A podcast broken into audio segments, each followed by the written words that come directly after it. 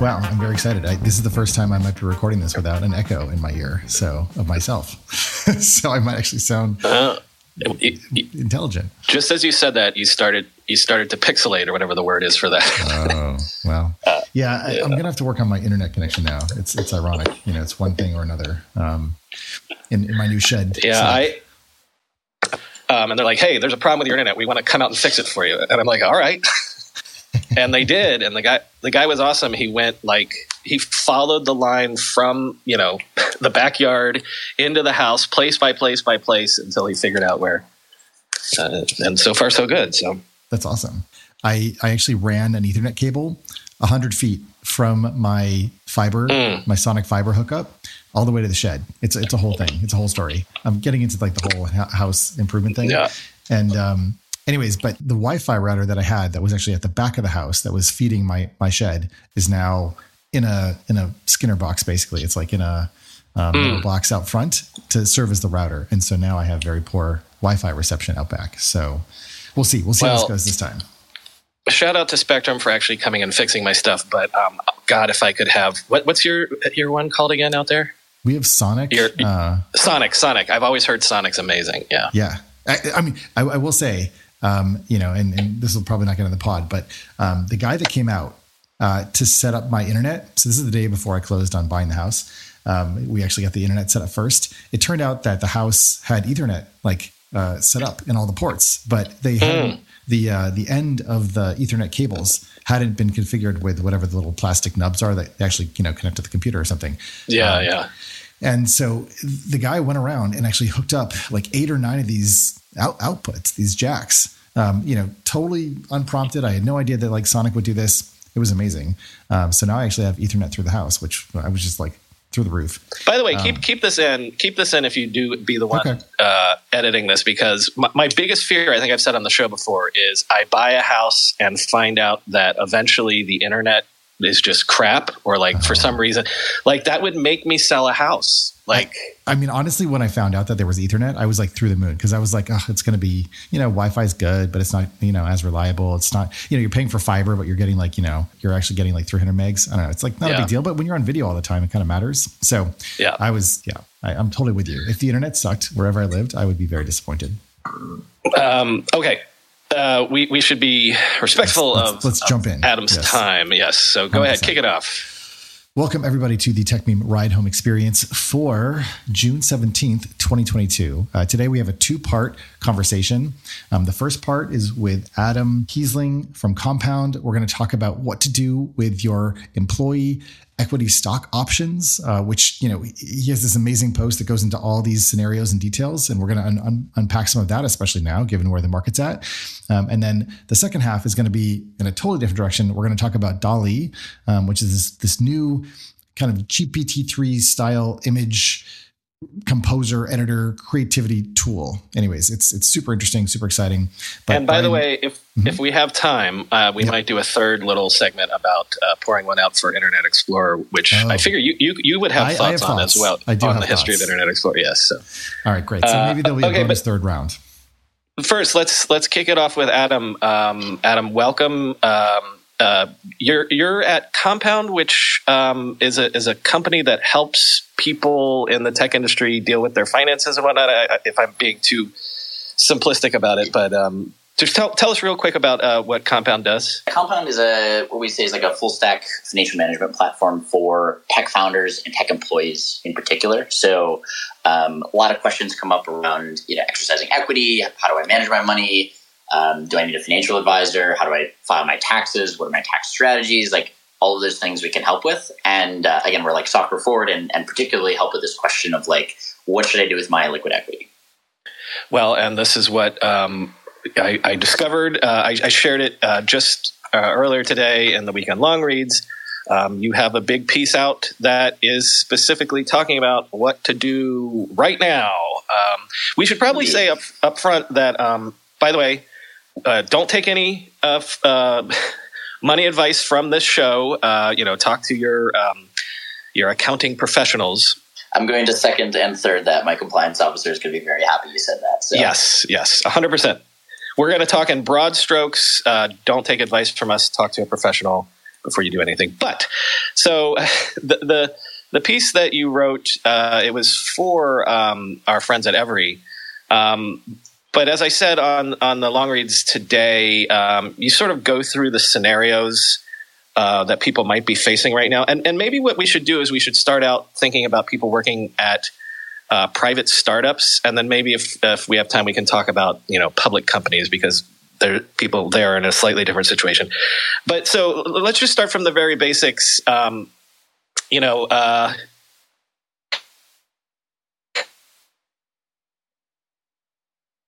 percentage of the equity for the um, employee pool, for the uh, options pool for for your uh, your workers at, at, at your startup, um, and then can you just in, in broad strokes outline like the exercising process and like how that works and like when and how generally you're you're buy those options at the price um, that they're offered to you. Yeah, yeah, no, exactly right. So how how this typically works for employees is you want to join a, a tech startup, right? And so you go through the interview process, you get an offer, and then like the CEO or the you know head of HR, or whoever sits you down, is like, okay, here's here's your salary and cash compensation.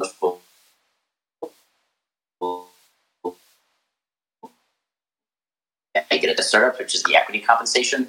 And in that piece, typically what you get is options to buy uh, stock. You don't actually get shares, right? Um, and so what that means is that uh, typically you're granted uh, a number of shares and a strike price. And uh, that's how you can exercise your options. And exercising your options means, means using that right to exercise to actually purchase your shares. Um, so this is kind of particularly unique um, situation as startups because um, you know, in addition to kind of investing your time into your career, which you know pretty much everybody does, everybody has to make a living. In startups, you also have this opportunity to invest money into your career, um, which is you know a little bit more atypical. So that's maybe like setting the stage. Yeah, and to try to put some like tangible numbers on this, like let's say that you're uh, join a startup, you're offered I don't know, let's let's let's use round numbers to be easy, hundred thousand shares um, at a certain price, and that's what you mentioned the, the the strike price. Let's let's call it your strike price when you're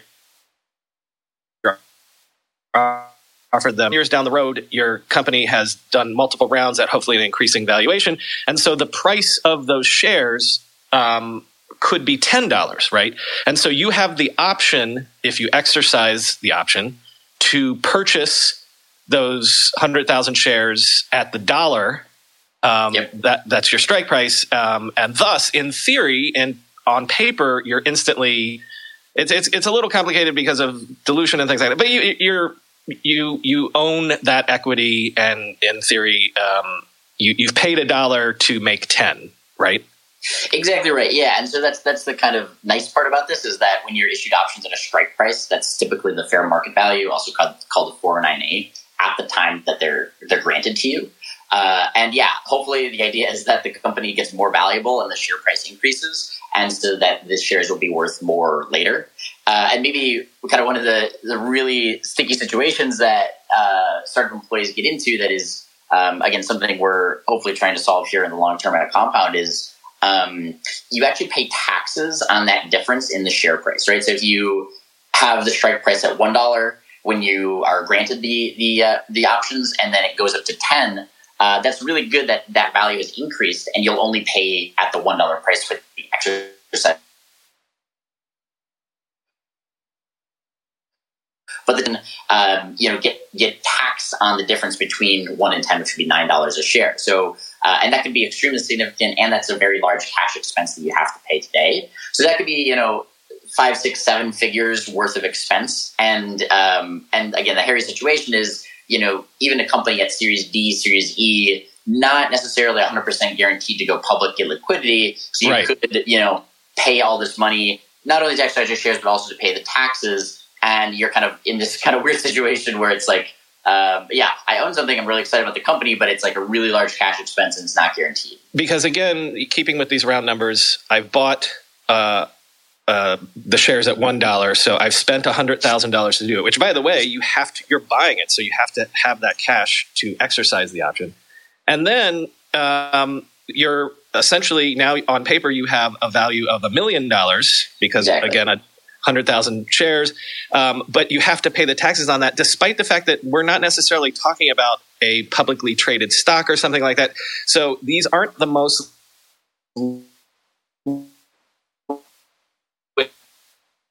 share tax implications and things like that.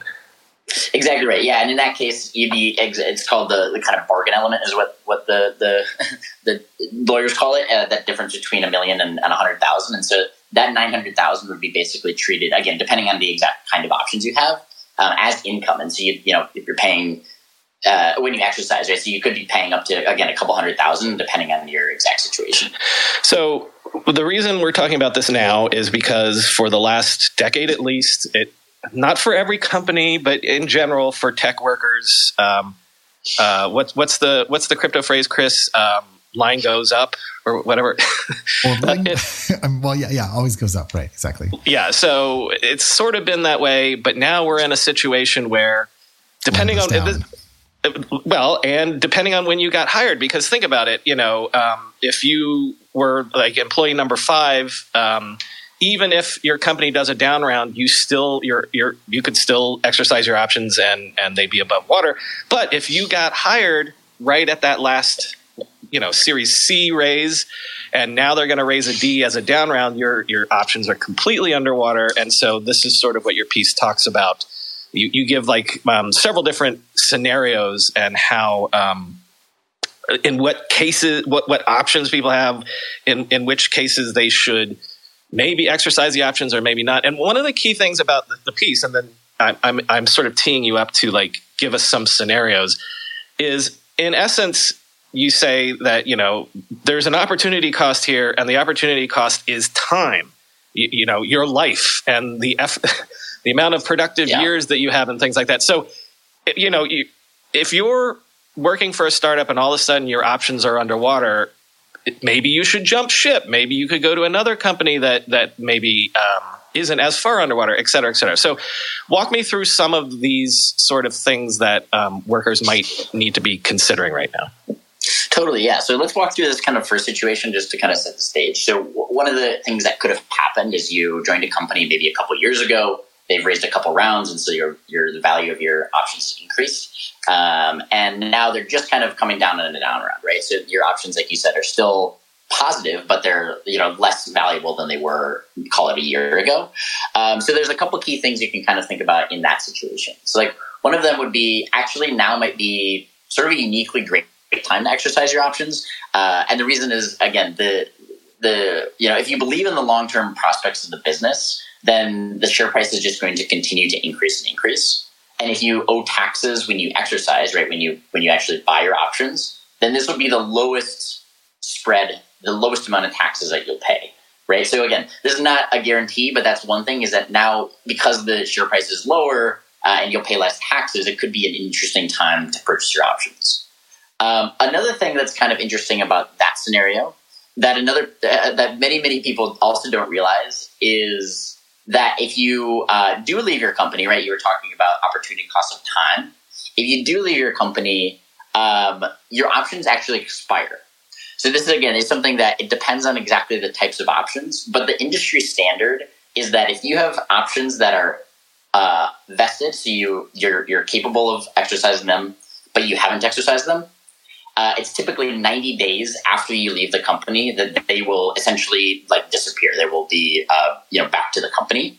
And so this is like a really tough situation again for people, right? Is like if you worked for this company for a couple years, your share price has increased, but you haven't purchased your options. Now there's kind of this golden handcuff situation where you would have to pay again, depending on how many options, hundreds of thousands potentially of dollars, uh, you know, out of out of pocket and uh, you know, and if you don't do that, then your options will disappear. Uh, and then yeah, and then finally, like as I mentioned before, this is not you know startups are inherently uh, you know very risky, and you can kind of dive into some of the numbers there. Where early stage, you know, a lot of people are aware that most startups die, but even again, like one of the stats I pulled is even a Series D company. Yeah, um, I love that stat. Yeah, it's only about a thirty percent chance of getting to an exit, and uh, you know, and that's any kind of exit. That's not necessarily like a five billion dollar outcome that changes your life, right? So um, there's a there's so kind of you know yeah. What you're saying is you could be at a, at a at a unicorn, right? um, and you feel like, oh, we've been going great guns, we're at the late stage or whatever, and so we're we're getting close to the finish line here. But you're saying that you, even then, you have a one in three chance of essentially, you know, the the, the payday coming good. Absolutely, exactly. So one of the things that you did say that people should start to think about is whether or not you believe if if if you're if you're face if you're in a situation like this where maybe your your company's facing a down round or maybe things are looking dicey, it's time to evaluate like your faith in that company because on the one hand, this could be a uniquely great time to exercise your options. Explain why that might be. Yeah. So again, there's there's you may you know if you're working at a startup, you probably uh, you know you're, you're around people, you, you, you, know, you, you kind of have some of the information maybe about, about how the company is doing. So maybe you have a kind of a hunch. Maybe you're like either confident or hesitant maybe is, is the two you know sides of this and, and if you're confident about the prospects of the business right you believe in the founder you believe in that you have product market fit you have a, a real business model um, yeah now might be actually uh, again counterintuitively uh, a uniquely great time to exercise your options and again the reason is is because um, going back to the tax situation is you'll pay taxes on the difference between again the strike price and the current 409a the fair market value right? And so if you were issued your options at a current strike price again let's say going back to our simplified example of $1 per share and it went up to $10 a share and then now there's a down round and it's at 750 a share right now that difference instead of being the difference between 1 and 10 of 9 it's the difference between 1 and 7 and a half so it's six and a half. So you'll actually be paying less taxes because that spread between the strike price and the current price is smaller. So again, this is uh, again multi-dimensional, which is why this whole problem is not so easy. But that's one of the things there where you can actually pay less taxes because they reprice those uh, the, the, the company lower. Re, re up to not take this as advice and talk to a professional. Hundred percent. Yes. yeah. Um, all right. So give me the scenario where um, maybe I just walk away. Like maybe maybe I walk away because I feel like there's a better opportunity out there, or maybe I walk away because it's like I mean, am I going to really spend three, five years to fi- to figure out if this company is going to dig out of this hole? Um, so, where when might I consider walking from these options? And and and by the way, with the caveat being that it depends maybe on if I've exercised some, exercise already, or exercise not at all. Absolutely, yeah. So if you're a little bit more hesitant about the company, um, like first of all, I mean, the equity is one piece of this, but uh, again, y- you should be valuing your time as much as anybody. And so if you're kind of like hesitant about the situation, maybe an interesting time to think about getting a new job anyway. Um, but specifically on the kind of options and equity piece, yeah, one of the things that again not many people realize is that your options will expire if you haven't exercised them. So uh, you know, if you're hesitant about the company, not a big deal, right? If you the numbers show out that most you know most startups don't work out, and if you don't think that this is one of the really exceptional ones, then you're not really missing out, right? Like that actually might be a good thing. You're going to save your cash. You can go put that into like public market investments, or if you have angel investments or crypto or you know something else. Uh, and so that's what you could do with that. Um, and where was I going with this? Uh, yeah, and so and then and then you can. Uh, there's also the time factor around all of this, right? So this is something that that kind of every company and every employee is thinking about right now. Is even in a down round, right? Like, uh, or, or, or even in a scenario, another scenario, which would be like your company doesn't raise a down round because they have two to three years of runway of cash. Like any of these situations, it's like are there more interesting opportunities where the equity isn't inflated? Or are there more interesting opportunities where you believe in the company and the founder and the people who you're working with? And maybe should you, again, go look at kind of doing something like that instead? It's, it's almost identical to holding a stock that has gone down 70%. You, if you believe it's going to go back up to you know its highs great. But if it's going to take seven years to do that you could have that money invested in something else that could be making money all this time. Yeah. Um, and, and, just on that yeah, yeah and just on that point one another interesting kind of framework to have for, for your equity is to like think about this as an investor right? And i think getting at your point is like um, this is all kind of a time weighted return, right? So, like, um, you know, sure, you could have invested in something and, and if, you know, if it doubles in value over 100 years versus doubles in value over one year, that's like a massively different return profile, right? So that's another thing you have to think about. I'd also say, particularly on your point around the public markets, I think it's you're correct in the time based factor. Uh, but another kind of interesting nuance of the private markets is that they are illiquid, and so you can't like you know exit at a certain point or like um, you know there are some other considerations there. In addition to again, most startups, even even quote unquote mature startups, uh, end up failing. Um, can you tell me? Let's let's switch to the other scenario now. Let's say I'm a I'm a employee at Amazon, right?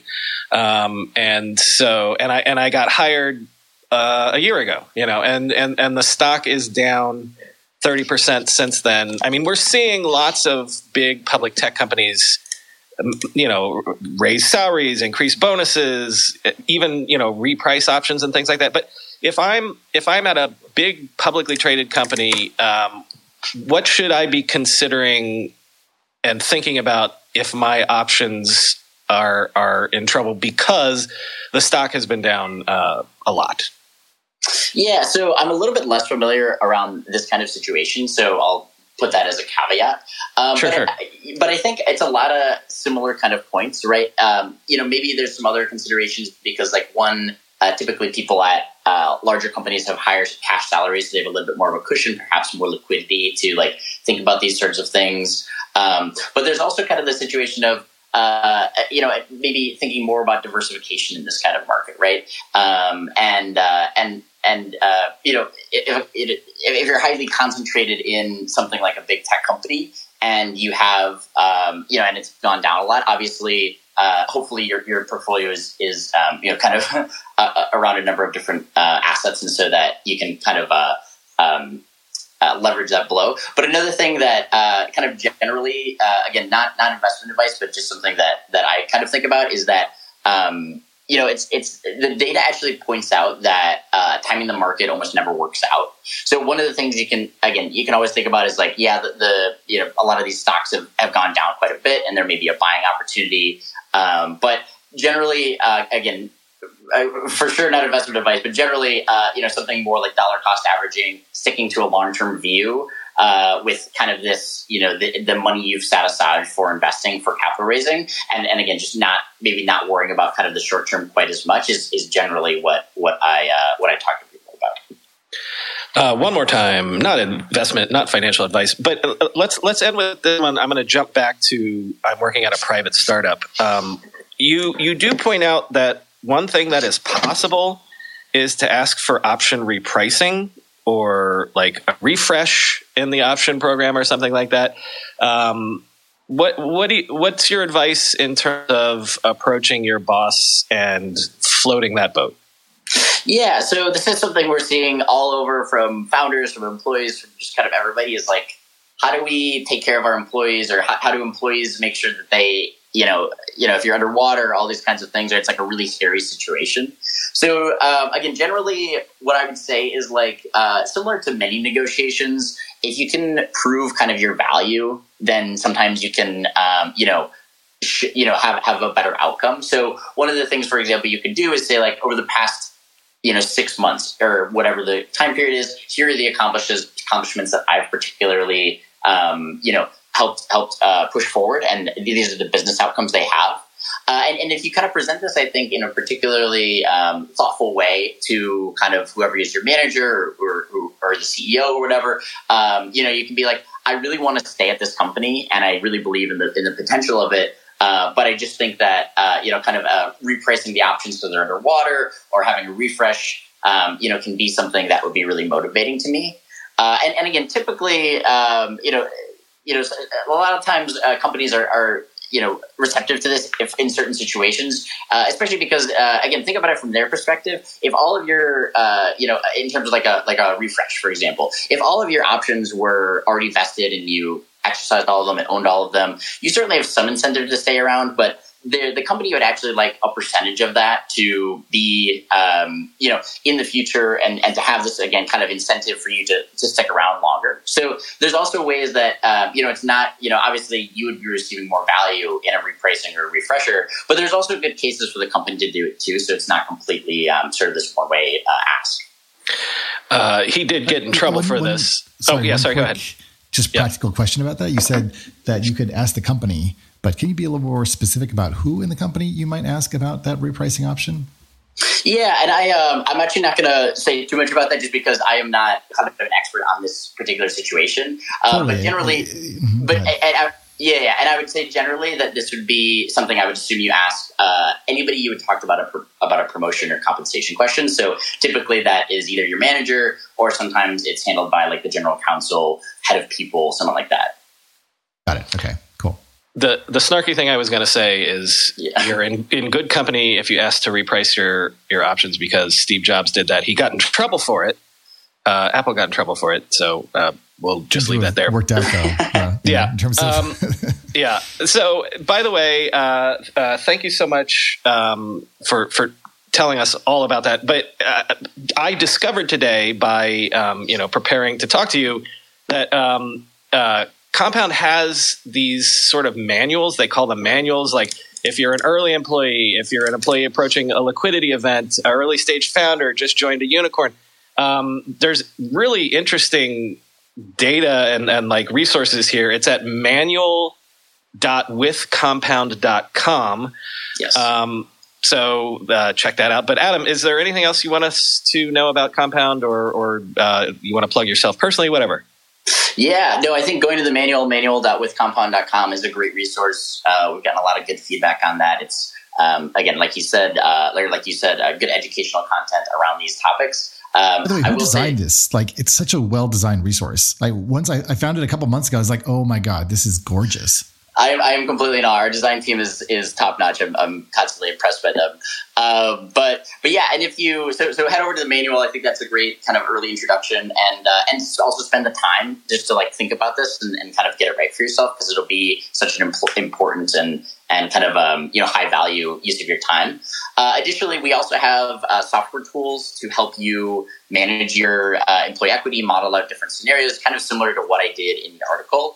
Um, and you can uh, you can sign up for that at withcompound.com. Uh, we currently have a wait list, and we're kind of being really intentional about making sure everybody has a good experience and and kind of you know letting people off that intentionally. But uh, that would be another thing that I think uh, I've also had some you know behind the scenes peeks into that. And it's a very exciting tool that we're, we're really excited to show people too. So uh, manual.withcompound.com and then withcompound.com. Um, but yeah, thanks so much for having me on. Yeah, well, uh, thanks for sharing all that with us. Uh, hopefully, it helps people uh, or it gets people thinking. Gets people thinking. That's right. Yeah, I mean, I just want to like jump in. Like, I mean, I think this is so useful from a resource perspective. These are all questions that I didn't even know how to formulate uh, when I was going through my own startup journey and career.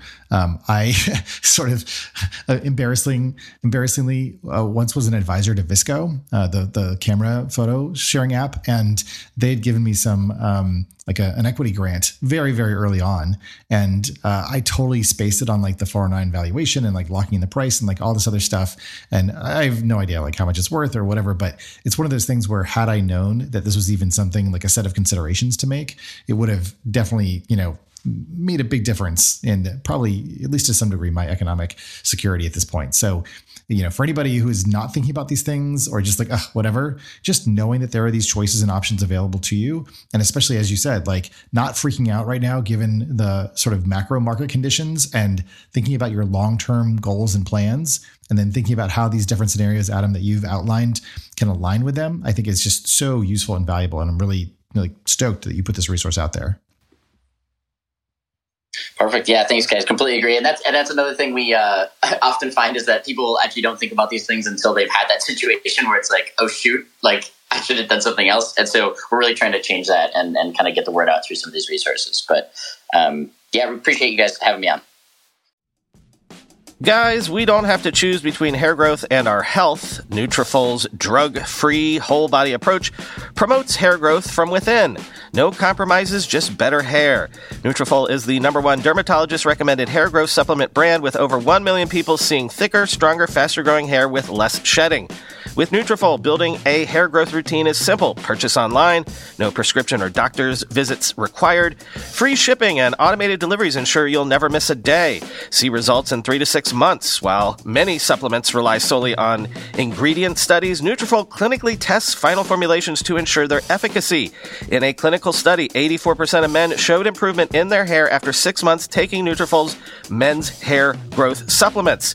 Take the first step to visibly thicker, healthier hair. For a limited time, Nutrafol is offering our listeners $10 off your first month subscription and free shipping when you go to Nutrafol.com slash men and enter the promo code RIDE HOME. Find out why over 4,500 healthcare professionals and hairstylists recommend Nutrafol for healthier hair. Nutrafol.com slash men, spelled N-U-T-R-A-F-O-L dot com slash men, and enter promo code RIDE HOME. Selling a little or a lot? Shopify helps you do your thing, however you ka-ching. Shopify is the global commerce platform that helps you sell at every stage of your business, from the launch your online shop stage to the first real life store stage, all the way to the did we just hit a million orders stage? Shopify's there to help you grow, whether you're selling scented soap or offering outdoor outfits. Shopify helps you sell everywhere. From their all in one e commerce platform to their in person POS system, wherever and whatever you're selling, Shopify's got you covered. Shopify helps you turn browsers into buyers with the internet's best converting checkout, 36% better on average compared to other leading commerce platforms. And sell more with less effort thanks to Shopify Magic, your AI powered all star. Shopify transformed ResumeWriters.com from the spaghetti code backend I cobbled together in college to the world class commerce platform it sits on today. And Shopify can do the same for your business. Sign up for a $1 per month trial period at shopify.com slash ride, all lowercase. Go to shopify.com slash ride now to grow your business, no matter what stage you're in. Shopify.com slash ride. Awesome. Well, thanks, Adam. Um, you're welcome, of course, to, to stick around. Um, but now we're going to talk about something completely different. Um, and actually, let me change the title of this space here. Um, we're going to actually, first, I think we'll do a little intro, um, and then we're going to bring up um, a new friend of the show. Uh, his name is John Nack, um, who actually works at Adobe um, and has worked um, on Google image tools and things like this in the past. Uh, he was a Photoshop PM. I'll actually have him do a little bit of an introduction himself. But before we get there, Brian, do you want to just like kind of give us your interest in this? Because this, this, is something that has been coming up lately um, in a number of different I guess yeah. context categories. Casey Newton was writing about it, um, and it just it feels like it's kind of exploded a bit. But you seem to be particularly interested in this just because it's it's been a while since sort of technology has wowed me, and I think that's what everyone's uh-huh. reaction has been.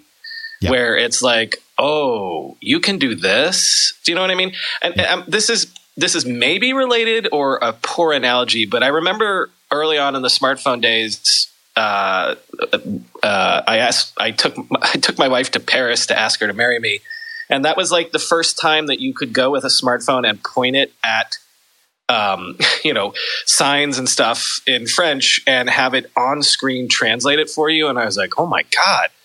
Um, oh, yeah, that's I, amazing. I remember that a couple years ago, and now it's like built in, and you take it for granted. But right, yeah, totally. right. Uh, you don't even, yeah, you don't need an internet connection. Like I remember download, I had to download like uh, a module so that it could do French or Italian or whatever. Anyway, uh, yep, I so remember that too. Mm-hmm. It is it is sort of like that in the sense that uh, if if you're not familiar, essentially DALL-E is this program where you can literally say, I want to see a picture of a Victorian child wearing a VR headset, I think is one that Casey Newton did. Yeah, this is like not even a joke. It's like literally that phrase was the seed. And phrase. it'll, or, or you can say, and I want it in the style of, um, uh, I, I, don't know, um, the Gauguin, Doonesbury cartoon. Or, yeah, or whatever. Or, or DALL-E yeah. himself. Yeah. Picasso. It, it, or, yeah, right, exactly, and and and it'll give you like ten different options, and they're all good. See, that's the first of all, it's impressive to me that this is possible, but they're good. Like they're not. They're really believable. They're not, I mean, I, I will say so. Yeah. They're like the. We should probably talk a, a, little bit about what this technique is and what this technology is. You know, there's a lot of deep learning. Um, AI and machine learning techniques that are going on that are kind of these enormous kind of branching trees with with different types of logic that run on yeah that's what i want to find out about yeah like current processors you know, is able to happen so fast. And they're able to take influences from all these different sort of parts of the tree and then recombine them together into something that is passing as an image, you know, based on all the training that they've gone through.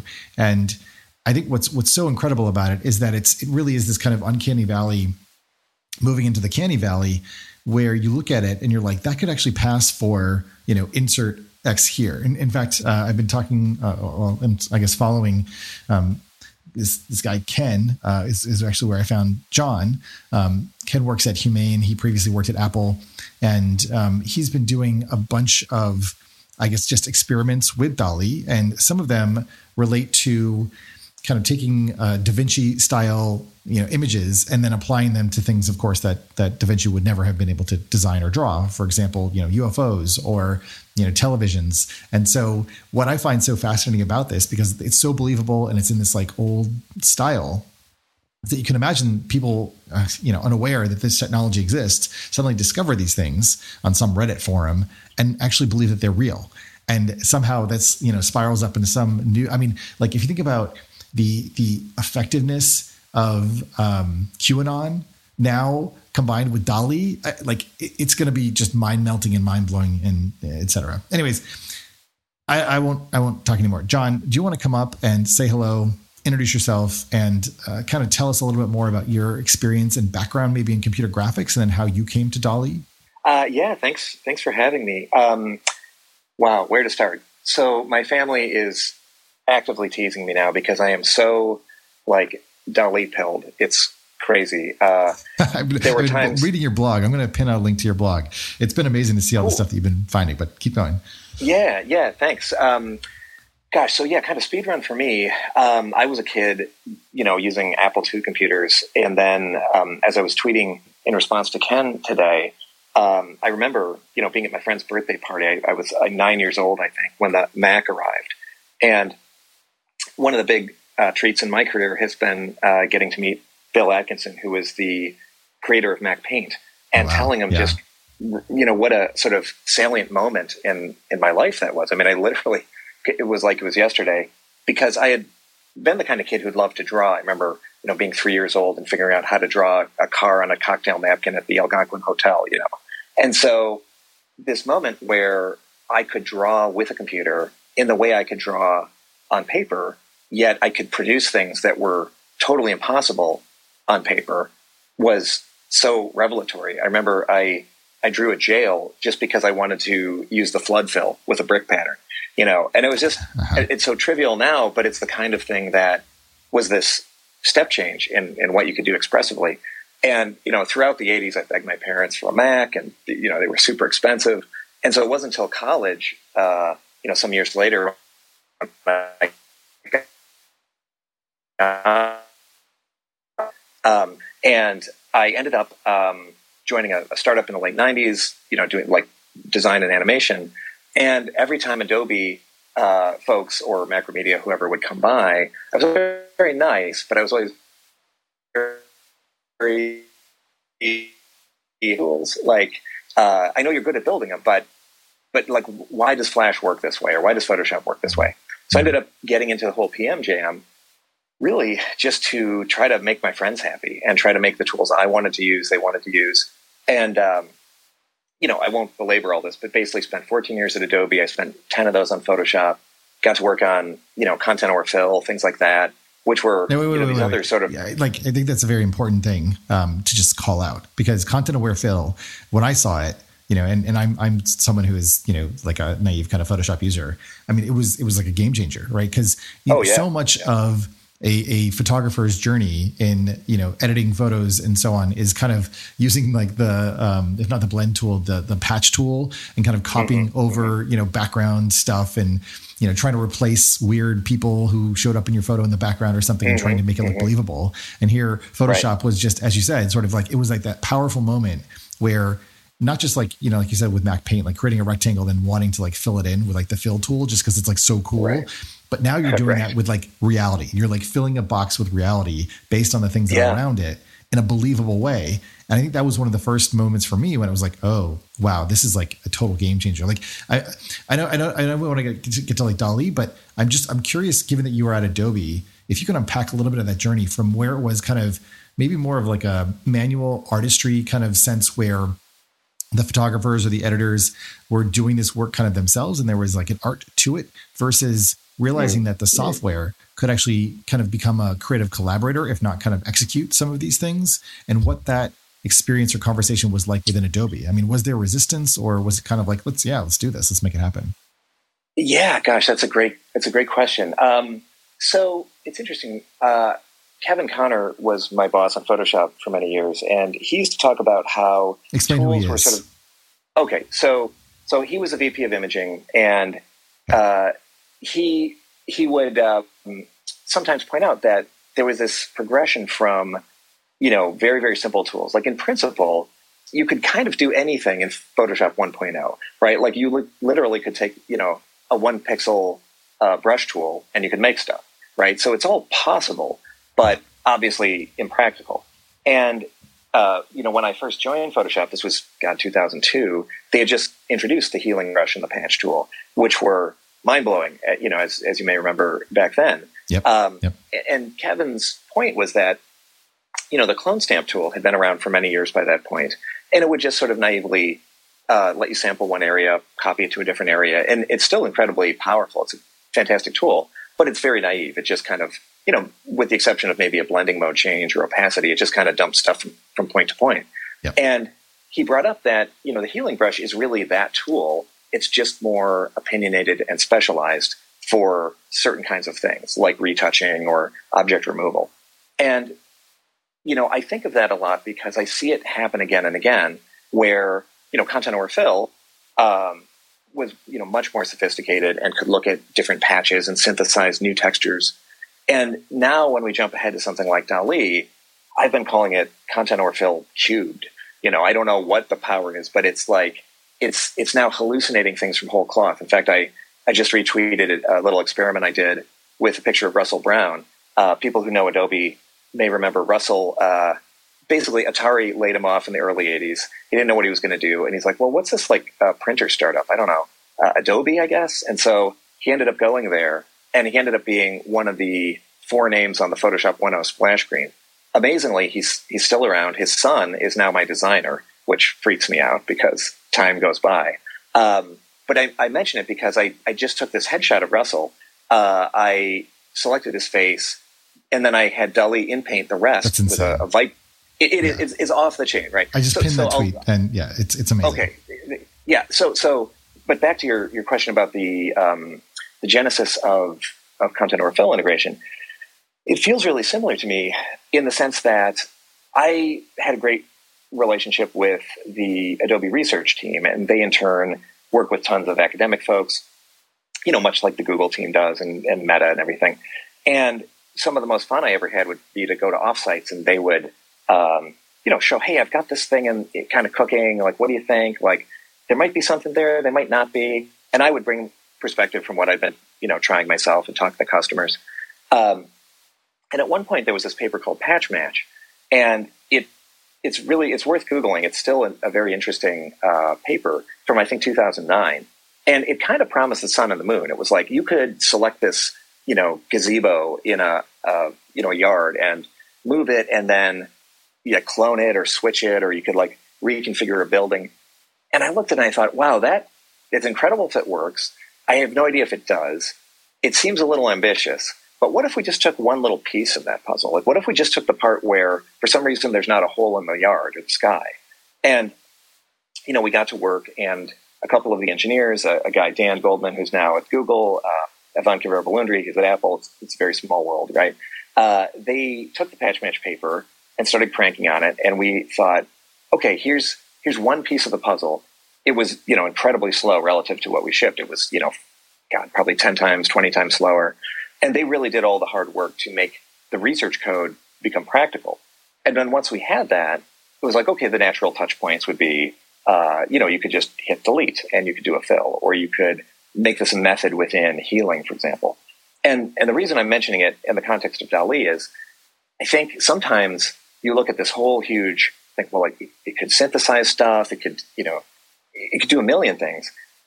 I think one of the most exciting parts is if we can kind of break down the constituent pieces, whether it's like auto generation of layouts or uh, style transfer or you know um, object removal.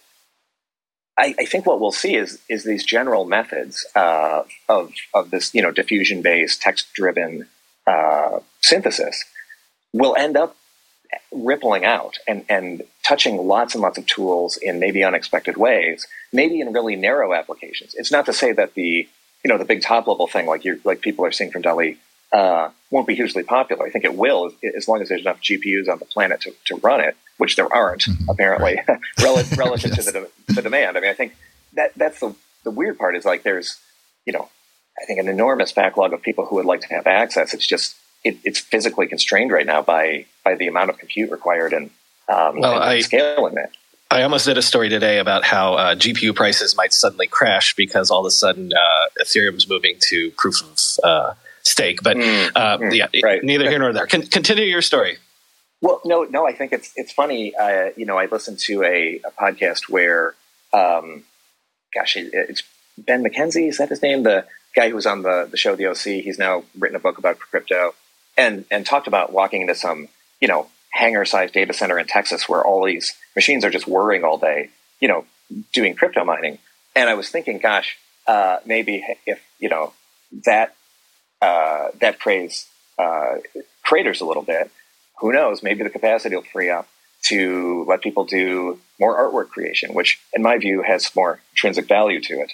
Um, but who knows? And yeah, it, it, the other funny thing I discovered is um, the PM for uh, DALL-E is named uh, Joanne, and we got in touch, and she said, "Oh, you're you're my uh, brand mentor," and I was like, "What?" It's yeah, I'm, I'm your brand mentee, uh, right? Because she was, I know, right? So she was at Google, I was at Google. We have a friend in common in between, and I didn't know that you know I should turn into dust or walk into the ocean, but I, I told her, you know, I've been doing this at, at some combo of Adobe and Google for 22 years, and and I honestly, my wife and I are, you know, same same age, and we both kind of looking at our career like, well, do we want to do this forever? Do we want to go teach high school? Do we want to open a coffee shop?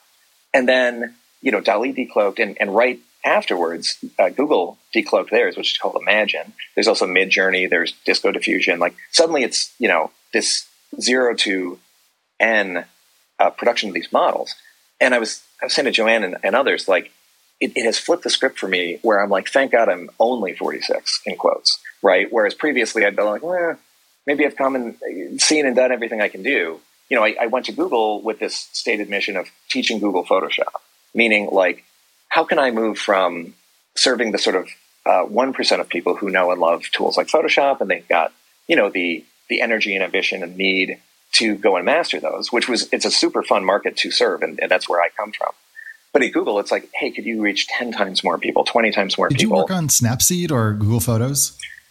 Oh boy, uh, I did. I did. Um, there, there are there are stories to be told.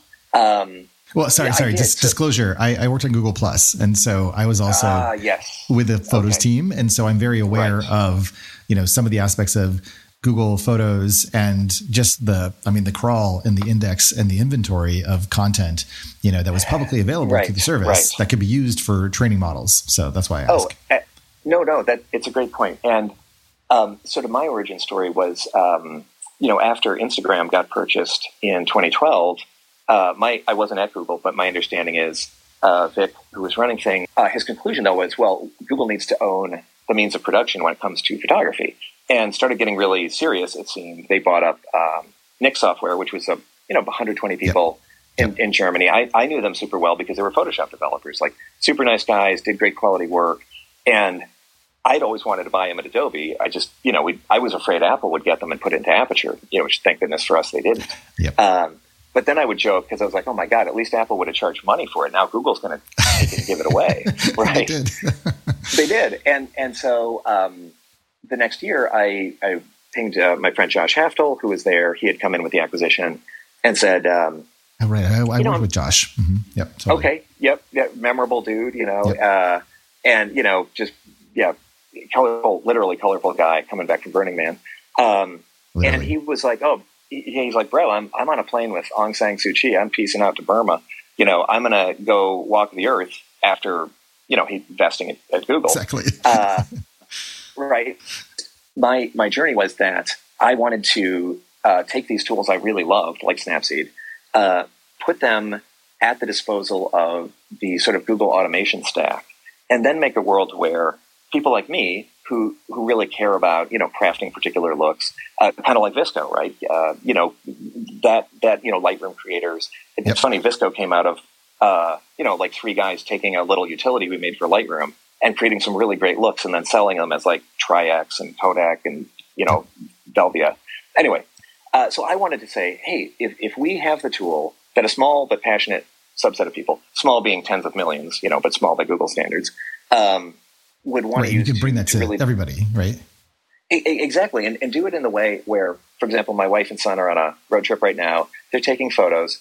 Um, it, it, it, will always. Oh, oh, okay, okay, but wait. So, because because like I, I I'm so excited to like hear kind of about the the connection into DALL-E, right? So yes, on the one hand, Sorry. my sense, yeah. totally fine, is is like wanting to deliver these tools to the masses. And I there think, you go. Uh, what Brian was saying right. was that you know now we may have some extra uh, GPUs available because crypto is you know right. in the shitter, right.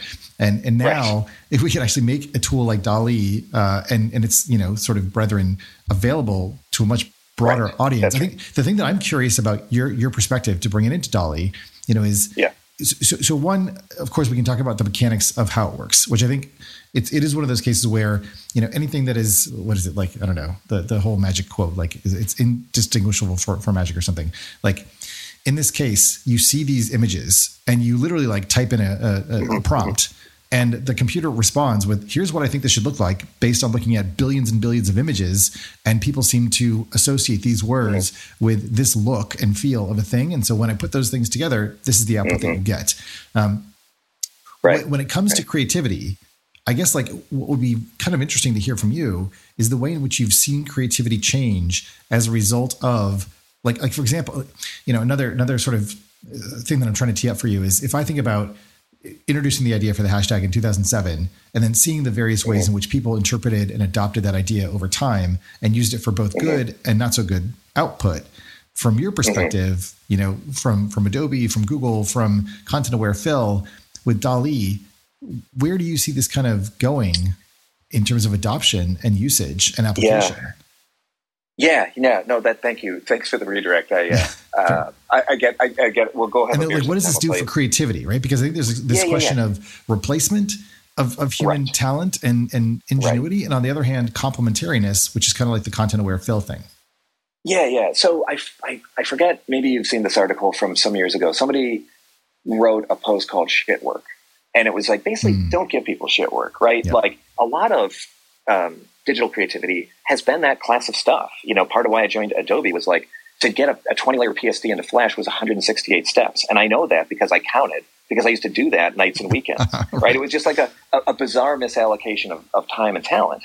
And my, in coming to Adobe, I'm like, great, we'll make it two steps and three if you want layers, right? Bang, you're done. And it was like, oh, great. So, so now, much like the GPUs, my brain is freed up to do something interesting. Um, and, and really, I think the promise of DALL-E type tools is that. I think it's obviously disconcerting, and I don't want to be Pollyanna here. I do think, you know, there there is a, a, some class of work for which people are paid now, which will go away, and it doesn't matter if we like it or not. It, it's just what'll happen. I think the analogy that a lot of creators have been making is to photography in the 19th century, where you know similarly there was a huge mm rebuke and revulsion from traditional artists. They're like, how dare you? You know, I've, I've spent my life with what was then the cutting edge technology, oil paint, uh, making that, um, you know, reproduce reality as, as closely as a human could. And suddenly, more or less anybody can reproduce reality in that same way. And I think what it freed up was once you don't have to be a mimic in that manner, you can do other things. You can go and become an impressionist or a cubist or this is you know people. this is so much what I wanted to ask you about. okay, okay. Yeah. So, so, very much. The, the, the photography analogy is, is beautiful in the sense that you know you spend you're an artist in the in the 19th century, 18th century, and you spend your whole life essentially trying to replicate reality. Right. Right. Right. Now, there's also you know aesthetics, personal taste, and things like that, and talent that goes into it. Right. Mm-hmm. Mm-hmm. Um, am I right in thinking that uh, that essentially the way the AI works in this, it is still pattern matching? Yeah, yeah. So so here's the interesting thing for me. Um, you know, I came I came back to Adobe to work on what we were calling and still are calling AI first creative tools, and it's like, well, what does that mean? It's well, nobody knows what it means, but that's what's fun to, to figure it out.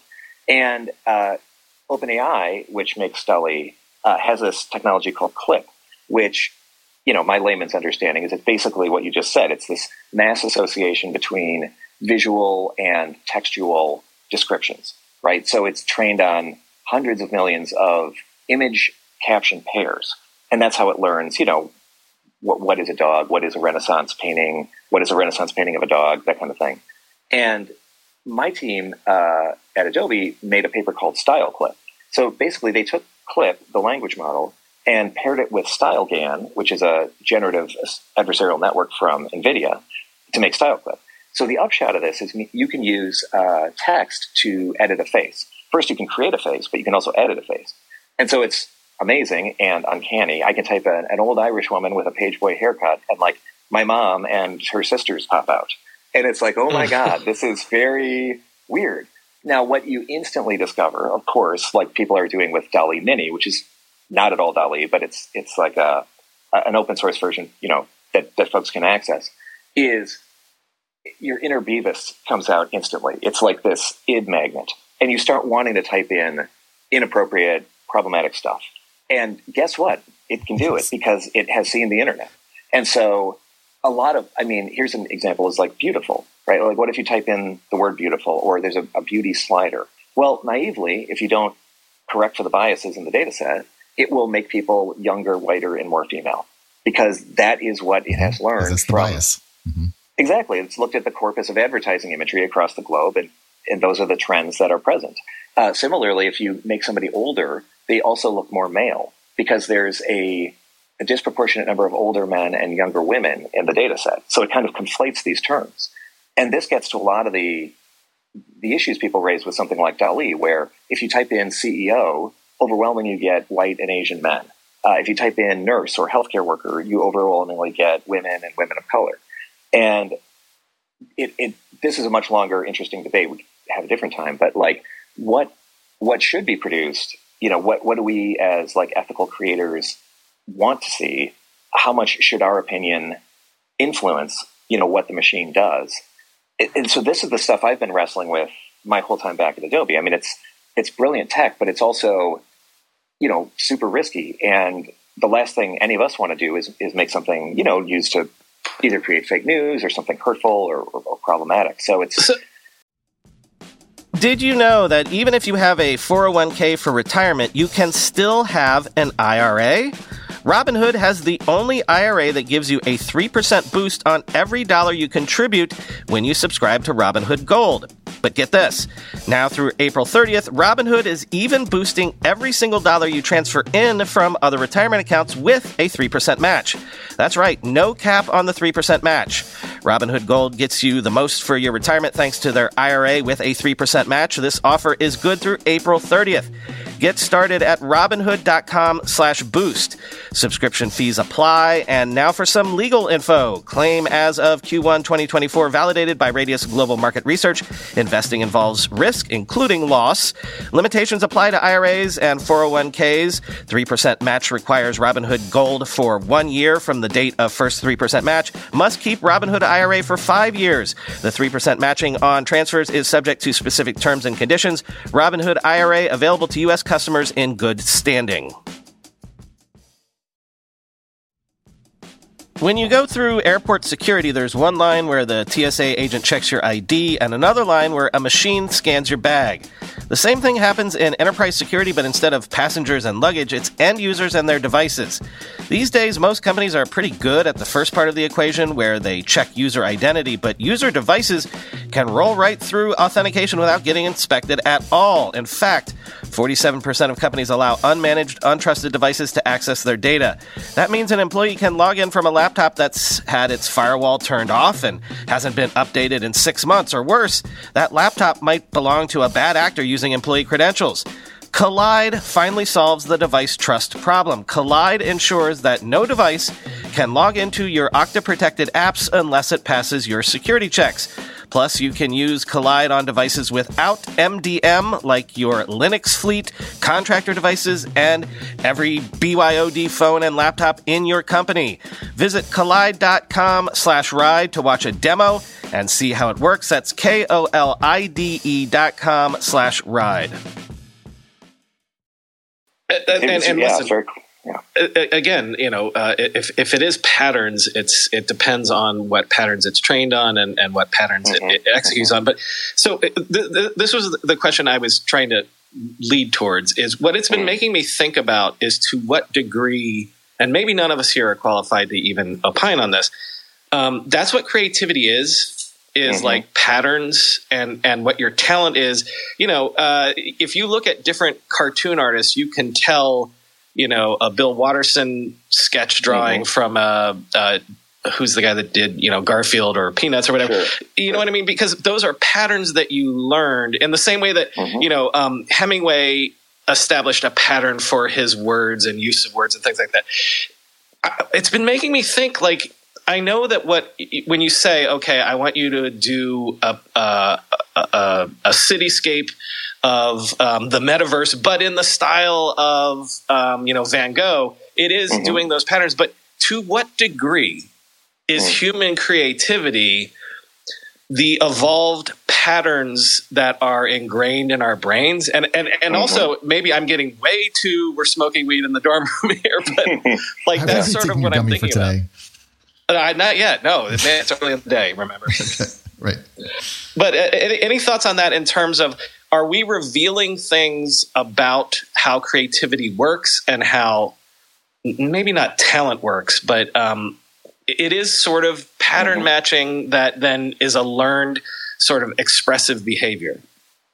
Yeah, totally. I mean, I think of that famous quote from or story about Picasso where, you know, a woman asked him, Hey, will you draw me a picture of a bull or something? And he thinks for a second, he, you know, does this flourish with his hand. He gives her this drawing and says, you know, that'll be $10,000. And she's aghast and says, you know, how dare you that it only took you a moment. He said, no, ma'am, it, it took my whole life. Right. Like he, he had spent his life. Like, have you thought of all the GPUs I've had to run to get to this point? right. right. But, but it's like the, the GPU, I mean, machine learning is trying to approximate what humans do, but, but to do it at a, a superhuman scale. Wait, wait. Okay. I want to ask you something about that. Like, because one of the things that I've been noticing is about human perception. And mm-hmm. when I notice or take a look at like these, actually, the, the DALL-E ones tend to be quite realistic in the way that they are portrayed. Mm-hmm. But the mm-hmm. um, the hugging face kind of DALL-E Light um, or Mini mm-hmm. approach mm-hmm. probably is trained on fewer images, and so the mm-hmm. perception right. that it produces is much less kind of accurate and it's more impressionistic. So it kind of takes shortcuts, which I presume are based on human perception. So my question kind of is you know, like the thing that, that I find so interesting, right? And we recently had this, there was a Google researcher, I guess, that, you know, was kind of believing that the AI that they'd created is, is now somehow sentient or something. Mm-hmm. Like mm-hmm. we start to have these, it's not just that we're anthropomorphizing kind of artistry or creativity in the AI, but that ultimately mm-hmm. creativity is a form of curated probabilities being mm-hmm. kind of uh, discarded or accepted. That's a better way to put it. Yeah. Right. Because like yeah, when I was I, thinking about yeah. like the the AI researcher at Google having this conversation, this like Eliza bot style conversation and getting realistic responses back, it's also mm-hmm. based on what our anticipated expectations of the response would be. Right. So mm-hmm. one of the things that Ken did recently was was kind of Batman doing different things, Batman drinking coffee, mm-hmm. Batman going to McDonald's, like in the Batmobile. And DALL-E, right. of course, produces passable images that certainly at a glance you believe that that's what you're seeing. But on closer inspection, mm-hmm. mm-hmm. you know, it's sort of like uh, I, I, saw the Everything All at Once or Happening All at Once movie mm-hmm. or something. And it's mm-hmm. like it's like hot dog fingers, you know, like where right. you're, you're right. like that's not quite right. So right. my question is, is is about the artistry that's kind of achieved here, the believability of it, and the precision that humans mm-hmm. might either demand or expect you know, like based on like content aware fill, right? Like that to me is a tool that only is so magical because when you do it compared to what you would have done on your own as, you know, putting human effort and talent and skill into it, you're like, actually, this is just about as good as I would do. Whereas DALL-E is producing something that's a little bit different. So how does that change? Right. Uh, like I'm, I'm just I, like I guess what I wonder is, do we start to let go of a certain set of human learned skills because the computer can just do a good enough job that we no longer need to learn watercolor or oil painting or things along those lines. It's the photography analogy again. Yeah. Mm-hmm. Right. Yeah. So, so I, you know, I've been talking to a lot of artists and scientists about this, and yeah, in a way, it kind of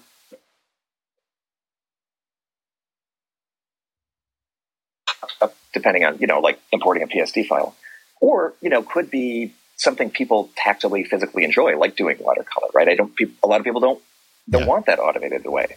Yeah. Um, but but it does it does give most of us superpowers. I mean, I, I analogize like I, I, go to CrossFit, you know, and I suck at it, and it's like, all right, but you'll you'll grind away. You know, oh, I, I put on ten pounds or twenty pounds, you know, and like got a little better, and suddenly, you know, somebody shows up with a bunch of mech suits, and it's like, guess what, everybody, everybody can lift ten thousand pounds. Oh, cool. Yeah. And now I, I incrementally, I'm still trying to add my my ten or twenty, but it doesn't look so so impressive. I, I will say, you know, at, at Google, one of my ambitions was to make Google Photos kind of be like Anna Wintour at Vogue. Like my mental model is she's hauling ass down the, the hallway.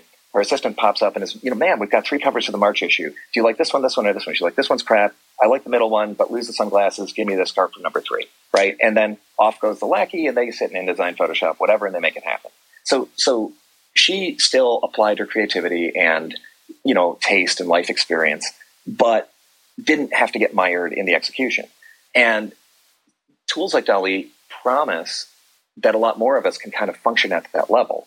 I, I think what's interesting is it is always lossy, though. I think of like when the web evolved from using Flash to HTML. And to this day, there's things I could do in Flash 20 years ago I still can't do on the web.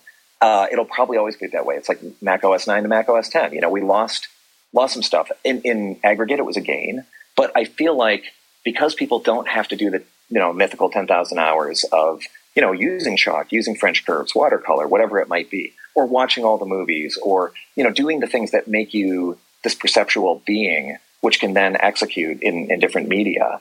Um, yeah, to some extent, it cheapens the coin, right? It's like you didn't do the work. You know, you're just in the mech suit, whether it's hey, you lifted 10,000 and I lifted 10,000. Right. But so, so the 15. thing that where this gets interesting is if you end up inventing a new sport, let's say using those mech suits. Yeah. So right. what I'm curious, right. you know, again, if you're thinking about AI first tools at Adobe, um, you know, yeah. given the move to the metaverse, what, yeah. if you think about content aware fill for the metaverse, there are certain, mm. uh, maybe, maybe I'll, I'll, I'll, describe this concept.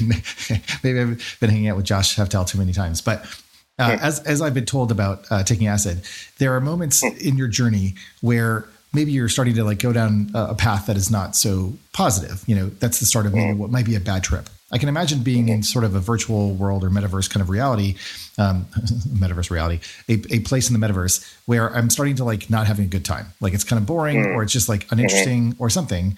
And this content aware fill concept for the metaverse could be super interesting where I just sort of decide to with a with a few prompts decide the type of direction that I want my experience to go in and then mm. through tools like DALL-E or other types of you know kind of again content aware in the most general sense right like content could be music content could be visuals mm. content could be objects or game like you know activities or narrative stories whatever you can almost invent kind of like directions for the metaverse to go in and so then my question back yeah. to you is about being you know a tool builder and creator for people what, yeah. like, how do you maintain a sense of agency in that world where, like you said, you know, it's not just that now you have like these mech, you know, armor, and of course you can lift everything. You don't need muscles anymore, but you're actually mm-hmm. engaged in the need to kind of overcome or to master something. Like, what does mastery of DALL-E look like for an artist that's maybe starting yeah. out their career yeah. today?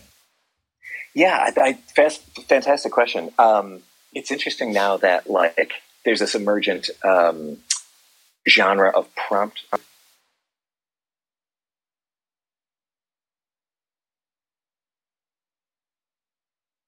an exciting time because it's still only a very small number of people who can access it. Unfortunately, it's not by design; it's just you know constrained. But um, I think prompt. Wait, are, are you so saying you're, by prompt? You're saying like almost the Zen koans that people like poetry are suggesting that right, DALL-E do? Right. Is that what you're saying? Wow. Okay. Yeah. Yeah.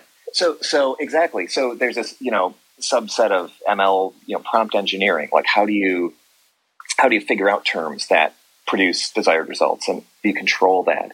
Uh, so, so Mario Klingemann, uh, Quasimondo is his, his, handle. He's been doing amazing, you know. Uh, uh essentially, essentially there, there could be a Shakespeare someday that has the most beautiful way of prompting the AI to create the most beautiful image. Oh man, that's amazing. Right, right. It's like well, so, so the, the, the, yeah, so so the point I'm just trying to drive is is he he's tried to come up with a term for what is that art, and then was asking GPT three, which is from OpenAI, to for suggestions for like how would you characterize so the art of? Uh, it is it's unbelievable. It's and great. then you talk to to people working on these systems, they're like, oh yeah, it wrote poetry, and you know, I mean, I really think everyone's continuously being surprised. I, I, always think of it as that Marshawn Lynch thing, where like every day I think I'm going to be ready for it. I'll kind of be over it. I get it, and it's like no, it just runs through your face over and over and over and over. So, but but anyway, the, the prompt thing, yeah, I, I think actually this it'll be interesting to see if this is a long term thing or whether this is just sort of a a brief waypoint until we can make visual tools that then sit atop the prompt engineering where sure you can dial in language and and we've been doing that with the tools you know my team's been building but you can also just you know make a slider make a preset uh, if it's a, a latent space you can use things like grids you know to sort of traverse all of these possibilities I mean, you could start with Minecraft, right? Like, it doesn't even have to be like that complex, but it can be again suggestive. Right, right. It can it can persuade yeah. you of being in this immersive environment that's totally right. I mean, your incantation incantations, you know, can right. be like these prompts in DALL-E. Yeah. Right. Right, right, right. Exactly. And, um, but it's interesting because, you know, like you were saying about um, anticipation, it, it's that feeling of, of not only is, is maybe one's work less special because everybody can do something similar, maybe oneself is less special. Uh, there's this um, this thing called the Dictionary of Obscure Sorrows, and there's a, a term they made up called Vemodalen, which basically it's the realization that the photograph you're taking is one that a million other people have taken. And people, you know, of course, can can now oh, scrape yeah. Instagram and they'll like, oh, look, it's the legs looking at the beach and the water on vacation shot, right? Or it's the girlfriend pulling you along by your hand shot, or whatever. And you're like, oh my god, like I am in the matrix. I am, I am a dust particle. And and I I I do I think of the Louis C.K. bit where you know everything's amazing and no one's happy right? And he made this joke, you know, in the era of people just getting cell phones, and it's like it takes two seconds, and yet everybody's pissed because it's like it's going to space. He said, give it a minute to get back from space. But I tell you, even four years ago, I went and visited my friend's uh, class at high, at high school class. He's a graphic design teacher. I was showing him the AR stuff we were building at Google. And to your point, if you've ever tried to do any of this stuff by hand, like if you've gone in uh, After Effects and tried to select somebody and rotoscope them, you'll just you'll just want to. Oh yeah, it's terrible. Shit jobs. Oh. Right? Work. It, it's you know it's much better now since they have like ML driven tools. But it, historically, it, complete shit work, complete shit work, right? And you could be doing something massively more interesting if you weren't sitting there. And hey, I got my start doing that stuff as an intern, and thank God I did. But but thank God it's gone. But I tell you, I showed all these you know sixteen year old guys, and like, uh, and, and, so I was basically showing them real time body segmentation, which is now in you know Snapchat and Instagram and TikTok, right. and consumer tools. And, and they're like, yeah, and we and so we had our own version. It wasn't in those tools yet, and and I was like, I was fascinated and amazed. Oh my god, guys, this is such a breakthrough! And these guys were graphic design students, so if anybody should appreciate how hard it was and how much better this is, it would be them. And yet they were like, mm-hmm, "Cool," and I'm like, "No, no, no, but wait, what did did you not get it?" And I was, "No, I, I get it. Yeah, it's cool." And and that's, so that's always the story I tell about. I was the last generation to learn how to splice physical film when I was in film school. You know, like yeah. which which was it? Which which which was a craft, an art, but is meaningless. And and and so like every tool, in the same way that we don't have abacuses, abacai anymore, we have mm-hmm. spreadsheets and things like that. Right? Like like you're saying, this is getting rid of the shit work or whatever the term right, was. Right. Well, I have to. Since you mentioned abacus, I'll, I'll tell you a funny example. So there's this artist named August Kamp, and before I had DALL-E access. Uh, I had posted this old Onion article which says uh, dolphins develop opposable thumbs. Oh crap, says humanity. And in the story, all the like dolphin technology starts washing up on shore, and it's like today it's like um, you know some crude you know coral axe, and tomorrow it's like a, a, an abacus made of seashells. And so August uh, went off and typed in uh, dolphin with opposable thumbs, coral abacus, and tweets it back at me. right? And I'm just completely freaking out. Again, so I'm like, I, I, can't handle it. it just runs right. to your face again and again. And and so it's like, and now now I'm I'm so DALL-E pilled. I I'll see somebody say something online, and I'll respond to it by you know I take 60 seconds. I I swipe over to DALL-E and Chrome. I type in a prompt. I wait, you know, 20 seconds. I get back a bunch of results, and I will then. It's gonna be the most annoying thing. I do this all the time with GIFs or GIFs, as mm-hmm, Brian likes to say. Mm-hmm, sure. You know, sure. constantly, and I gotta imagine right. it's so annoying. You could only imagine if I were able to turn like re- reproduce like GIFs in retorts right. that are actually DALL-E right. powered. Oh my god, people would be so annoyed. Exactly. And, well, uh, I mean, you know, this is why my family teases me because I just get hyper focused on things, and mm. but it does become again, it, it, literally changes the way you see the world. Like to me, one of the most charming aspects is uh, DALL-E. Uh, it's it's really good at reproducing like the layout and, and visual characteristics of something like type. Like I typed in, you know, ZZ Top concert poster with you know 1930s hot rod, whatever, and it gave me fantastic, like ten amazing looking posters, all of which were complete gibberish. Um, but but that's super delightful. Like my son took some of those terms and I was like writing a short story for class you know, using this these in, insane terms. Uh, but you know, they, and I'm sure they will fix that at some point. You know, fix in quotes because it'll be like less charming. But it's it's like watching a kid uh, try to master something. You know, and it, it's like what is what is what does where do these come from? Is it like is that how it thinks about the world? Like when when I see you know my dog like somebody actually has a, a, really fascinating thread about this, which I think was like maybe partly debunked, but like figuring out, oh, you know, you type in birds and terms, you get out these weird little chunks of language. But if you then feed them back into the system, it like makes you birds again. You know, so so not only are people trying to you know compose the poetry of good prompts, they're trying to figure out, well, okay, I look at this like hand lettered, beautiful graffiti. How would the computer describe that in words? And then how would I turn those words back around to make more art? Yeah, you one know? of the things so just, it, um, that, yeah. that, Ken was doing, um, and I just pinned it to the the space, is is producing money from like the Roman era in the style mm-hmm. that might have been used back then, right? With cross hatching mm-hmm. and those types of styles. And it's quite right. like, you know, believable. I mean, again, you look at it and you're like hot dog fingers, but nonetheless, right. it's still believable uh, to the degree, to the, to the degree yeah. where, I mean, it allows you to I- imagine kind of unreal things that are plausible. Yeah. Well, let me give you one specific funny example. So there's a guy named Guido Quaroni who works at Adobe uh, I knew him from Pixar. He was there like 25 years. So he's actually the voice of Guido the forklift in the Cars movies.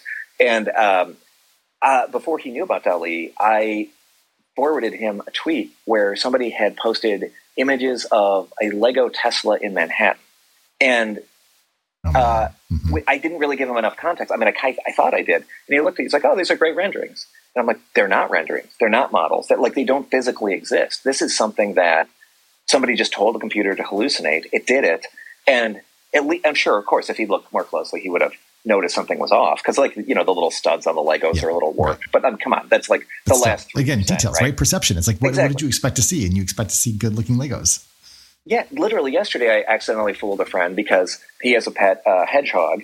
Uh, my son loves Legos, and somebody had posted they'd actually made like a life-size Lego hedgehog and had it in a, um, an airport. So again, now I want to run everything and see, well, what would DALL-E make of that? So I go in and type Lego hedgehog in an airport, which I can tweet out the results, you know, in a minute. But, uh, and then it was so interesting to see what is its take on that. And instead of making something that approximated a, an actual hedgehog just made of Lego, which is what the, the human had done in real life, it made a bunch of Lego minifigs, but with hedgehog faces.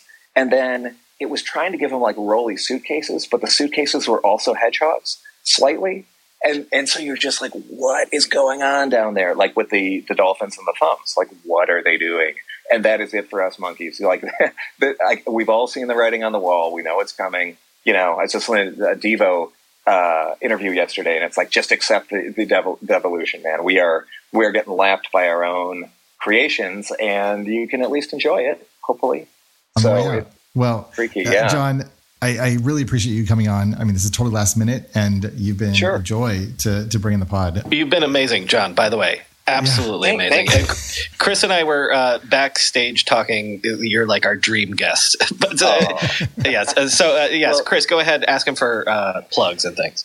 Yeah, well, I mean, you know, obviously, um, John, we'd love to, to have you back um, anytime as, of course, sure, the stuff sure. develops or if you guys launch stuff, you know, at Adobe or whatever, if yeah, you want to share more sure. of your research. Um, is there, you know, where, where can people find out more about you? Um, maybe, you know, check out your blog, your website, Twitter, etc. Well, thank you guys. This is, I'm, I was, it was so um, serendipitous. I was literally watching or walking my dog. I saw, you know, Ken's tweets about Batman and then I tweeted something in response and, and you jumped in and super, super fortuitous. So yeah, it's a lot of fun. And, and I think this will be a great ongoing conversation because I really think we're just seeing the start of things. So yeah, just on Twitter, JNack, J-N-A-C-K is my handle. Uh, there's a link in my profile. I'll take you to the blog, jnack.com slash blog. Um, there's a whole category on there of AIML stuff. Um, and so it, just if you click that, um, I, you know, I, it's funny, people kind of tease me like, oh, you still blog. That's so quaint. I know. I've been doing it for 17 years. But the nice thing is then you get this at least um, searchable archive of, of interesting stuff. And so, um, yeah, I mean, t- check out what like NVIDIA is doing with GANs. Check out, you know, what Google's doing with Imagen. Um, obviously, I hope we'll have really exciting stuff to share soon.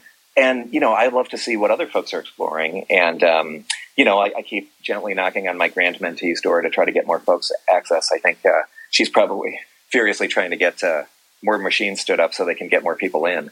Um, and yeah, I, I, would love to keep the conversation going. Amazing. Well, John, once again, thank you very much. Um, we are going to be um, putting this recording out tomorrow on the Techmeme podcast. So if you want to share it then, uh, it'll be available. Recently, the world learned the power of artificial intelligence, a technology cybersecurity leaders have been leveraging for years. Now, as AI expands and evolves, those same security leaders are left wondering where humans fit into the next generation of AI empowered security tools and solutions. Arctic Wolf, the industry leader in managed security operations, seeks to answer this question in their newly published report, The Human AI Partnership. Access the insights of over 800 cybersecurity decision makers in North America and the United Kingdom to better understand how organizations are weighing the benefits and risks of deploying AI tools. Uncover the biggest obstacles to turning AI and human engineers into a formidable team. Discover why the near term benefits of large language models are being upended by a crucial flaw in the technology and learn what the rise of AI tools mean for human practitioners moving forward. Get your copy today at arcticwolf.com slash techmeme. That's arcticwolf.com slash techmeme. Want a better way to simplify your business finances across expenses, vendor payments, and accounting? If so, Ramp could be a complete game changer. Ramp is the corporate card and spend management software designed to help you save time and put money back in your pocket. Ramp gives finance teams unprecedented control and insight into company spend. With Ramp, you're able to issue cards to every employee with limits and restrictions and automate expense reporting so you can stop wasting time at the end of every month. Ramp's accounting software automatically collects receipts and categorizes your expenses in real time so you don't have to. You'll never have to chase down a receipt again, and your employees will no longer spend hours submitting expense reports. The time you'll save each month on employee expenses will allow you to close your books eight times faster. Ramp also saves you money. Businesses that use Ramp save an average of 5% the first year. Ramp is easy to use. Get started, issue virtual and physical cards, and start making payments in less than 15 minutes, whether you have five employees or 5,000. And now, get $250 when you join Ramp. Just go to ramp.com slash techmeme. Ramp.com slash techmeme, R-A-M-P dot com slash techmeme. We are going to actually talk now about another, I don't know, generation defining and also ending of an era. Um, like, and, and I, I suppose I'll tee this up just by sort of reflecting on my own career in technology. Um, and, and, by the way, it's so, it's so great to have someone like John come on who's had, you know, a, a deep career in technology, has been through, you know, many evolutions, you know, from the very, very early days when we were building just like the primitives to where this stuff has gone now when you apply kind of, you know, deep learning and AI and all these futuristic technologies to solve human problems and I guess to, you know, get rid of some of the shit work. Um, and it just, I, you know, I reflect back to my start in Silicon Valley in 2004 you know, the first thing that I worked on coming out here was the launch of Firefox. And I, I believed deeply in the mission of what Mozilla was trying to build. I believed in the mission of the web. I believed in removing gatekeepers. I believed in. Chris, this is an encomium for Internet Explorer. oh. and you're only talking about the competitor to Internet Explorer. Well, I, well, I, I, am because I'm setting it up as yes, as okay. Why Internet Explorer was such a big part of the web and also a big problem for the web, and why the demise of Internet Explorer, which is basically what we're talking about, is such a big deal personally for me. Right. Oh, this is interesting. So you you've come here to bury Internet Explorer, not oh, yes. to praise. Oh. No. I was I was coming here to like put the history hat on and be like, listen, oh no, I'm, I'm putting a you, pin in it. I, like, oh. It is oh. done. Like I am putting up the tombstone. Well, listen, as all riddance. As anyone that's ever tried to design a website uh, for what 25 years, I'm, I'm, we're all happy Internet explorers dead. Okay, but uh, uh, can I interrupt you?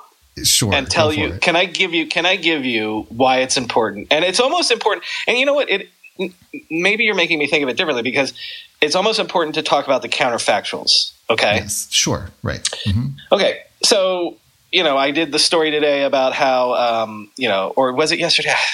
I can uh, never remember. Um, uh, you know, Facebook being more TikTok like or whatever. Look, the beginning of the modern era of, oh my God, someone's going to eat our lunch. We're going to, we're going to turn on all the ships and we're going to completely pivot to something that was Bill Gates, Microsoft, 1994. Um, Netscape is coming along.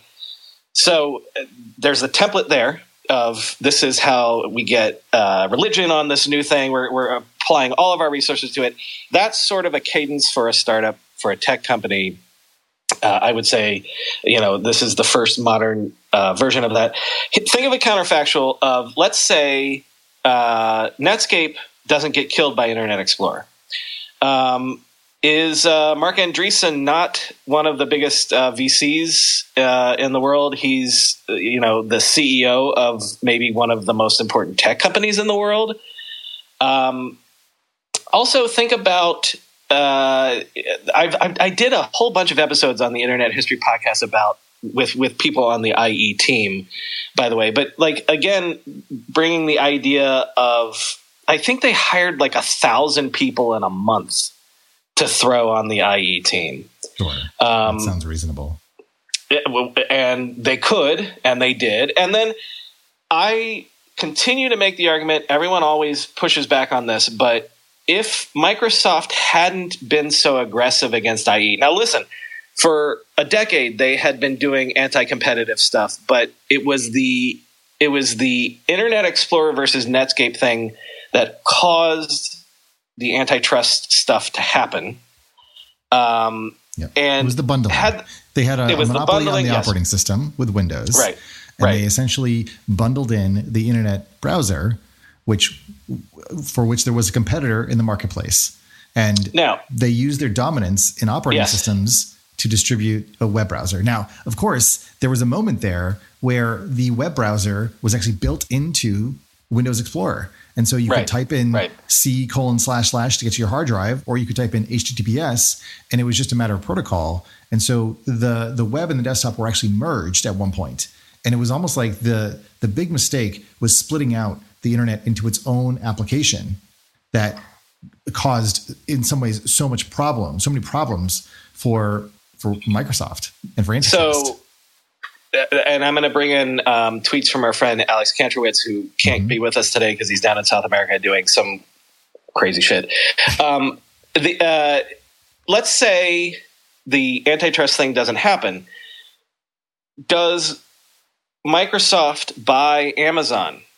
Does it buy mm-hmm. Google? Does it buy whatever? I still maintain that, and people always push back on me on that, but I still maintain that the whole Web 2.0 O era doesn't happen if Microsoft is not constrained. It doesn't have its hands tied and can't acquire people. So this is not really giving IE its credit for. We should really um, put this uh, into DALL-E and see what it comes up with. okay, re- real quick, and then and then I'll let you uh, end with your thoughts on IE and especially how shitty it was because it was shitty. But actually, so this is this is Alex's uh, tweets that I'm, I'm reading about. Like, um, he, he says uh, so Microsoft kept Internet Explorer slow and Google in response built Chrome. Um, why would Microsoft have harmed its own browser? Simply simple because if people could run programs on a fast browser, they would have used Windows. They wouldn't have to use Windows machines. they could do the same stuff on Apple computers, blah blah blah blah blah. And it, it, it's the whole Steve Ballmer era of the aughts, where it's uh, Microsoft's lost decade, pretending it, protecting the the Windows uh, monopoly, uh, the um, innovator's dilemma, blah blah blah. But this is also so they they put Internet Explorer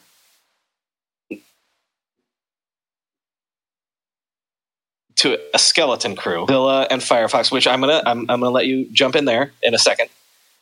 Um, but one more thing that Alex points out is uh, Microsoft only recovered after it invested heavily in the cloud, leading to Azure, and the person who led that effort was a middle manager named Satya Nadella. The person who led Google's Chrome project was a product manager named Sundar Pichai. So for all of these sort of like you know uh, sliding doors moments of history, that's why I think Internet Explorer is interesting. But also, all right, I praised it or I didn't really praise it. Uh, bury it. It was a shitty product, right? um, well, you, you, certainly contextualized it, and in, in, fact, I mean, Internet Explorer in the early days, I mean, it was actually like pretty good. Um, at least as far as browsers went, you know, compared to Netscape, Netscape was pretty primitive. Yes, uh, listen, listen to uh, my episodes with um, uh, Ben Slivka and um, uh, I can't remember all the names, but whatever. It really was the better product. They those thousand people, right? Exactly, made like a better for, product. For a period, yeah. it was it was a much better product, and even Internet Explorer five for the Mac was a great browser. Uh, my friend Tantek Celik worked on that, um, and and was one of the leading adopters of web standards. So there there there were these interesting factions, and the lore of like web technology and web history, I think, is is super interesting and really relevant, especially for all the conversations happening in Web three today, where standardization is happening through very different mechanisms than kind of this like kind of NATO style, or, or I should say maybe um, UN style uh, standards body where everyone comes together. They kind of you know decide on a set of things that they want you know in the standard. Everyone agrees to adopt them. They go off and they do their reference implementations, and then they kind of like you know roughly conform. And it's funny. There there was a recent um, new effort to create a, a re-standardization or, or re-implementation of fitting to the standards more aggressively by all the different browser companies. But setting that aside, like the, the the leapfrogging that was happening back then and the competition that was happening back there, I think was was quite healthy. And then suddenly, you know, whether it was the road ahead, which Bill Gates wrote, you know, about the internet superhighway and, and all the rest, or just seeing that, as you, you pointed out, like the internet was going to be disruptive to Microsoft's business, and especially an internet and a web that was not built in Microsoft technologies, i.e., ActiveX, and you know, Flash was also uh, rising at the time. All these companies wanted to own not just like the means of production, but the mediums of production. And they wanted to essentially define the substrate on which all applications would be built. This is why you see so many different, you know, large tech companies, you know, Apple, Google, et cetera, kind of inventing their own programming languages uh, in order to advantage their own infrastructure and their own platforms and systems. Now, at least, there is, you know, several large companies that are competing with one another. But back then, you know, Microsoft moved aggressively to stomp out, you know, the threat of Netscape. And that actually imperiled the fate of the open and free web. So the reason why I'm like product aside, it was the strategy that Microsoft was taking on to squelch the open and free internet that, uh, or at least the open and free web that I have the most problem with. The fact that I, as a high school student, was able to learn HTML and write my first web page and publish it to the web without getting anyone's permission is what made me so dangerous and also effective. And also we're having the same conversations right now when it comes to free speech and who should have the privilege to be able to speak freely. And the web kind of removed that question and said anybody should be able to publish. And then, you know, obviously since then, Web 2 was kind of more about distributing reach and audience and, and access. But it was that that that primary sin that I, I that sort of turned me against Microsoft for at least a generation. Um, I do think it's interesting when you consider the people who are behind kind of the overall strategies and who's at the, the top of Google and Microsoft now. But when I think about the underlying fundamental technologies of enablement, of giving other people the permission to build and create and to publish and to share, Microsoft seemed to be very much about owning everything and everything reporting back to Redmond, as opposed to being kind of part of a global community um, that was seeking more people being able well, to contribute. What they wanted is if if you believe the conspiracy theories about Web three, what they wanted was they wanted to take a vig on everything, and the, the original sin to them of the internet was they couldn't take a percentage 100%. of everything that happened. I mean, the fact that like Office, you know, kind of is is Microsoft's cash cow is because it's sort of necessary in order to open their their files. And if you remember, Open Office was meant to be a hedge against that tax being uh, d- deployed on all you know upcoming nations and countries and people who couldn't afford the Microsoft VIG. And you know, Facebook has gone the same route. Like, I mean, this is a very common pattern in software development, but Microsoft was kind of like the first, uh, you know, evil empire of the you know uh, internet era, I guess, of the the software era. Yeah. Um, well, uh, but before them, it was IBM, as Steve Jobs and, and Bill Gates both would tell you. And uh, I don't know. Yeah, Before no, that exactly. was. I mean, it goes all the way back, right? Like, I mean, Yeah, yeah. every every hacker, you know, kind of like sees themselves in this like heroic stance, and then like they become, you know, the thing that they sought to to replace. It's just, you know, What was- all the way down. What was the version of IE that even when you know we were designing websites for our companies in 2003 2005 that we had to you had to have a separate version of your website for was it IE4 or IE6 or I was something going to say, like that I think IE six, I think was the real. That was the one that probably came with Windows ninety eight. Um, we would literally do yeah, the website and you'd have all and these then weird CSS kind of like you know hiccups in terms of how they like separately for implemented this it. one yeah Oh man, and there was so much malware, and you know, it was just a whole era that people who grew up on on the mobile internet Yeah. will never have to deal with. The fact that IE would crash all the time, and like you said, it was slow. It would deliver malware. Yeah, but listen, you you you you you, you might have. There was a time when you created a separate mobile version and a separate, but we had to create a separate version for just one version of one web browser Yeah, because it was too important. Because Yeah. it had so much. To, and the crazy thing is, and I think this will be like the last point on this. You know, you you did a story about this that uh, you know apparently there are still what is it like. Uh, uh, In- in. Japan. financial In services, Japan. yeah, financial services that in Japan that still require Internet Explorer in order to access those services. Like I can't even imagine or understand or comprehend what technologies that browser. It's like COBOL. It's like what technologies is that browser offering that those banking services need to use that they can't migrate to some modern web browser. You know what I mean? Like it breaks my brain. Like all the other security issues that are r- rife in that browser, but yet they still have to use it for this other purpose. I, I just Um, don't understand it. the But it internet shows how, history. how deeply embedded it is into you know people's livelihood still.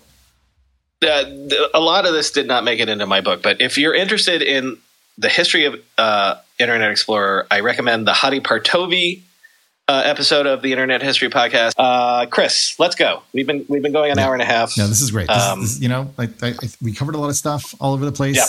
This is the way I, I like love it. it. So, anyways, Yes. go ahead if you want to do your closing remark. Oh, oh, is this, this is my new thing? This is my uh, Yes. catchphrase. Yes. I love everybody, or is it I love you all? What is it? Um, which do you prefer? I, I I love everybody. Kind of has a nicer you know inclusivity to it. Yeah, but if you know, I love you all. I think that's good. Yeah, go with that. I love you all because that means I love the people listening. Yes. I love you all. Later, everybody.